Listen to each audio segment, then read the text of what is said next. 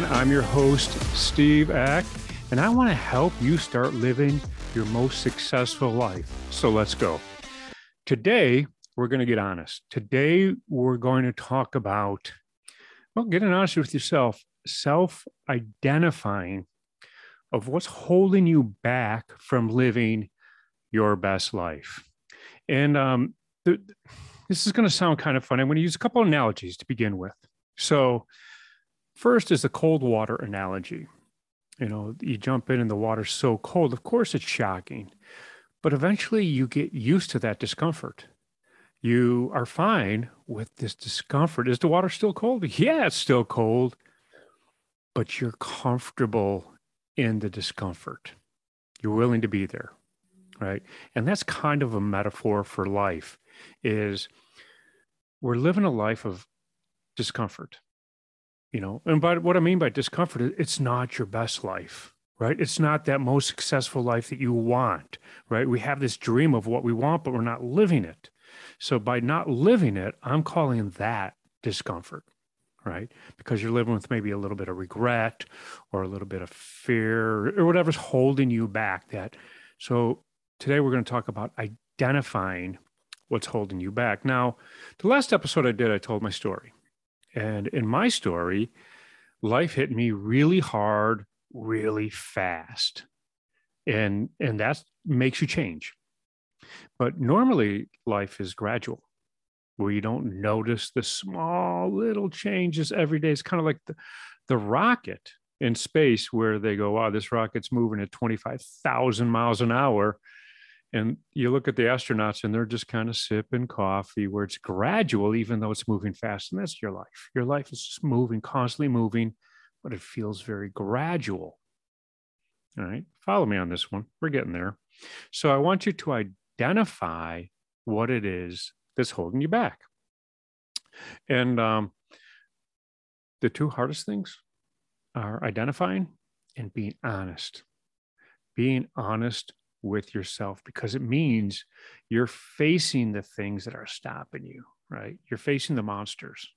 So I'm going to talk about the five most common reasons people are holding themselves back and see if you identify with any of these. Now, this is something that I've discovered through my coaching, working with with countless people and it comes down to one of five, actually one of four. I'm going to blend two of them, but we're going to call it still five. And any kind of uh, research, and by research I mean going to Google and reading, uh, any kind of research, it's always going to keep coming back to these. So you can read it online, and then I'm going to tell you real life. And the number one is a fear of failure. Not failure, the fear of failure because we we live in a society where we're taught not to fail. We're taught that failure is not good, it's not healthy, it's not looked upon positive. I mean, think back in school where the teacher asked a question, you know, anybody that knows this answer, raise your hand. And you only raise your hand if you're confident of the answer right? How cool that would have been if we lived in a society where you just everyone kid raised their hand and the teacher called out one kid and they got it wrong. And the teacher said, Thank you for the incorrect answer. Now I know where some people might be lacking or some people not, might not have the knowledge of what I'm teaching. And now I know how to teach it. Where, see, failing forward is a good thing. That would have been failing forward. You would have been able to say, here's what I don't know. And as a teacher, this is what you should be teaching me. But instead, you raise your hand, you get the answer wrong. And what happens? We're afraid every kid's going to laugh at us, right? You go to open up a business and it fails. And, and you're like, oh my God, these people are, they're going to lose respect for me. So that fear of failure really what it comes down to is your ego. What will people think of me if I fail? That's the fear of failure. What actually happens when you fail? You learn from it. You learn how to go at it again and again and again, and each time getting better. I'm willing to bet there's nothing you've done in your life where you just nailed it the first time, like, got it, done, you know, and just, you know, can you imagine babies starting to walk and they fall down and go, ah, screw this, I failed, I'm quitting. you know what? They kept going. So there's a time in your life that you kept going too. So it's not the failure that holds you back, it's the fear of failure. Anytime your ego is involved, egos are so fragile. Anytime your ego's involved, you're already losing. All right. So that's the first one, the fear of failure. And maybe that's something that you feel. You know, um, well, I can, I'm doing episodes and episodes on the fear of failure because it's so deep rooted. So we're to move on to the next one. Lack of confidence. This is huge for people you know lack of confidence and where does confidence come from and how can we build it the cool thing about confidence is it's like a muscle it's like going to the gym the more you work it the stronger it gets you know so you can work confident and confidence comes from within it's not external we have those bits and pieces that we get of that external validation. Oh, wow, you're so talented. Oh, wow, you're so smart. And they tell us what we want to hear. It feels good but that really not only does it not build your confidence long term, but it's a deterrent to your confidence being built because now you have a level that you have to continue to lead up to based on someone else's perception. That doesn't help. So, confidence. I'm, I love a story that I'm going to tell you a little bit. I love talking about my old stories because there was a time in my life that I lacked confidence. But there's one thing that I never lacked, and that was backing myself into the corner where I had no choice but confidence. You know, I think as Bob Marley just said, you never know how strong you are until strength is the only thing you have left, or something like that. Is I remember I went to ask a girl on a date. I was like 16 years old and I borrowed the car and I drove to her house. I was going to ring the doorbell and ask her on a date. And I thought I was so suave and the anxiety of it. Like, oh my gosh. And the thing was, as soon as I hit the doorbell, the anxiety was gone. Now it's confidence, and I didn't have any. Right. But you do it anyway. I backed myself in the corner. I rang the bell. Somebody's going to answer the door, and I better say something. So it's funny. I've, uh, I've always thought about putting myself in a situation where I have to follow through regardless of anxiety, regardless of lack of confidence. And it was constantly that that kept going and going and going. Today, I'm an extremely confident person. Well, heck, I'm on camera talking to you, right? Not a lot of people doing that. I mean, yeah, there's like almost 8 billion of us, and not, not a small percentage keep doing it. So that's it. In, um, in Nelson Mandela's book uh, about his life, he talks about his time on Robben Island in the prison, and that had to be one. Of, has to be one of the most uh, awful places on earth. And he talked about walking through the courtyard in Robben Island, scared out of his mind, and he still did it with his head up high. And now I, I don't want you to get confused with fake it till you make it.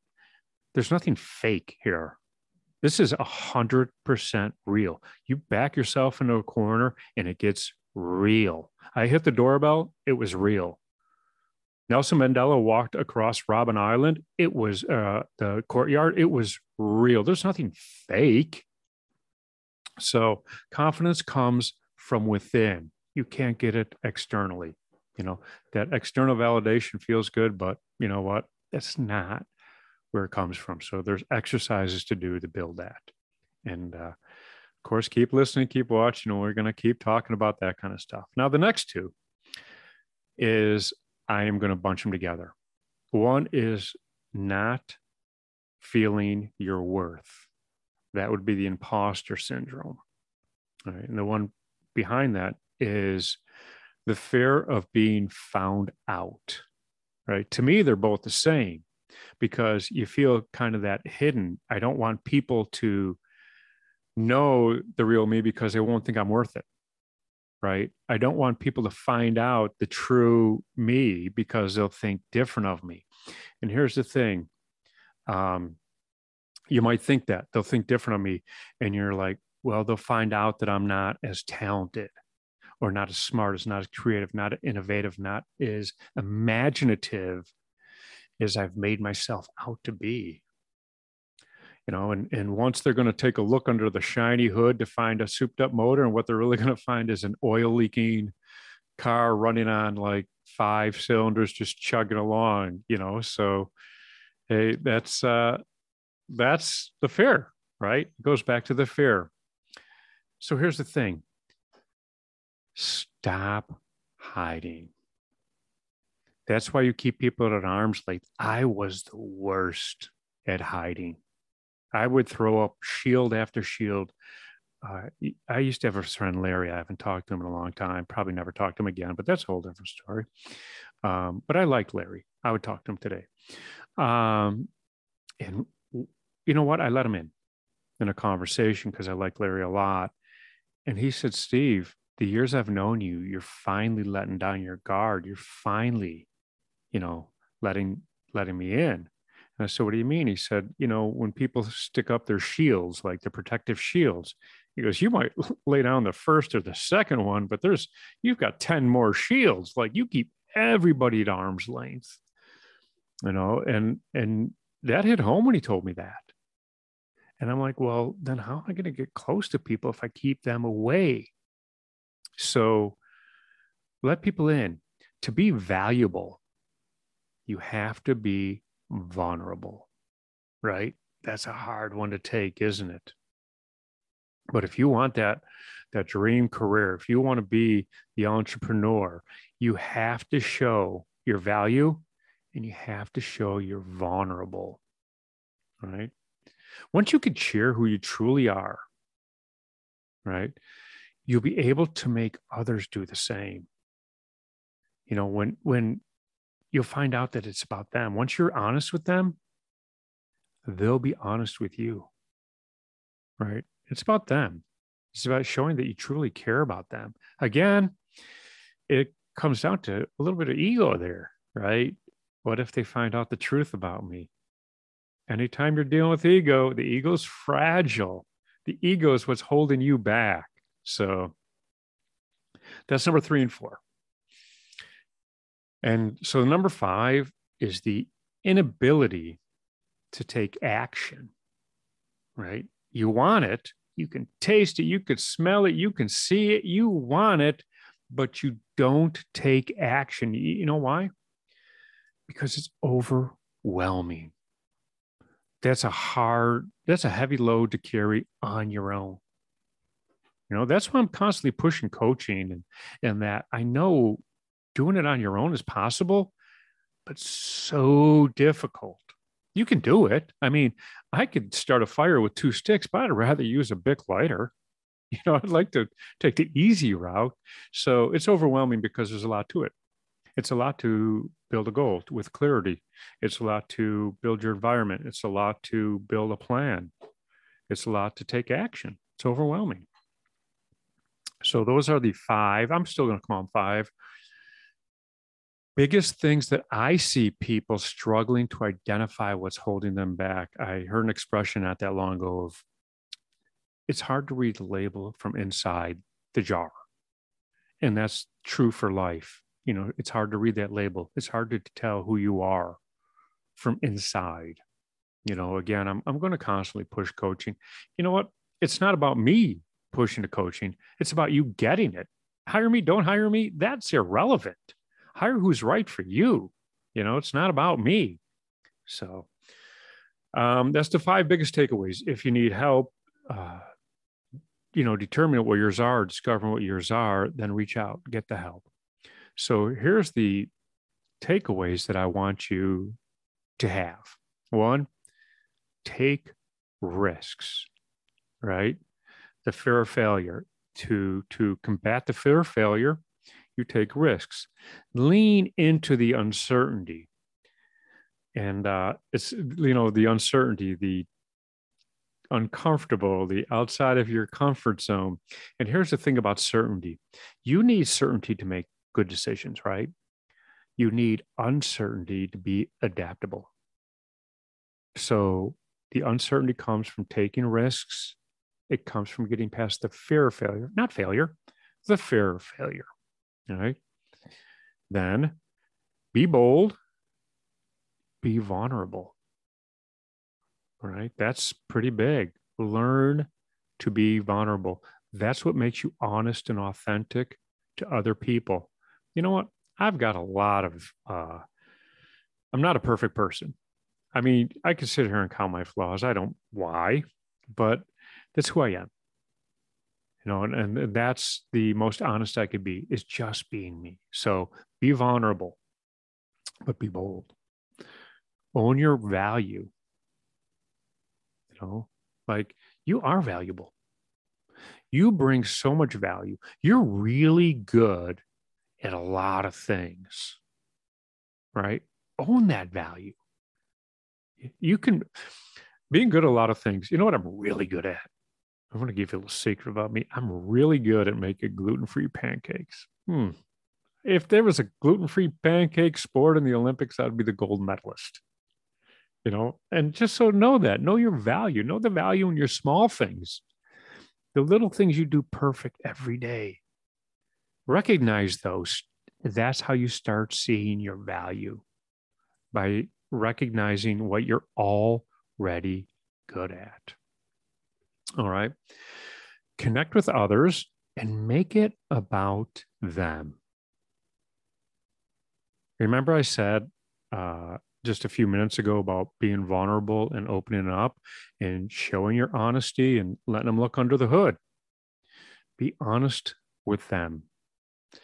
They'll open up. And remember, it's about them, isn't it? It's not about you, it's about them. That's what makes you the better person.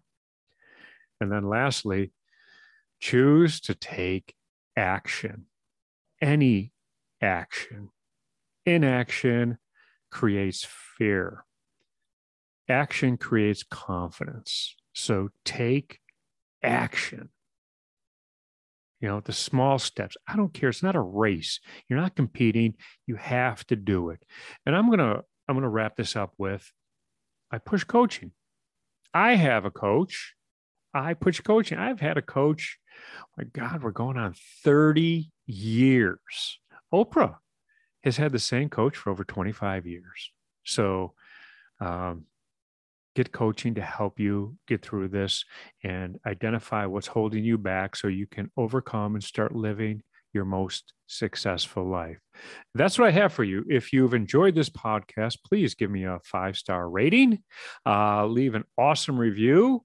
You know that's how the search engines of itunes and spotify work. The algorithms they go wow a lot of people reviewing this. Steve must bring some quality to people. Uh, maybe we should show it to some more people and it starts growing organically. Share it with somebody that you think it might help subscribe to it so you never miss another episode and um, you know what drop me uh, a message going steve this was helpful you know what that external validation I have to admit I like a little bit because uh, it, it helps me determine which direction I should go with this because I don't stop. This is episode 16, and then it's going to be episode 160, then episode number 1600. I am not stopping. So I'm steadfast in my decision, although I'm very flexible in the way I'm going. So your feedback would mean a lot to me. Anyway, have an amazing day.